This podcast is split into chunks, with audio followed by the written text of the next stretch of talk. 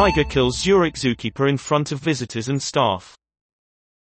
The fifty-five-year-old woman was attacked in a Siberian tiger enclosure at a zoo in the Swiss city.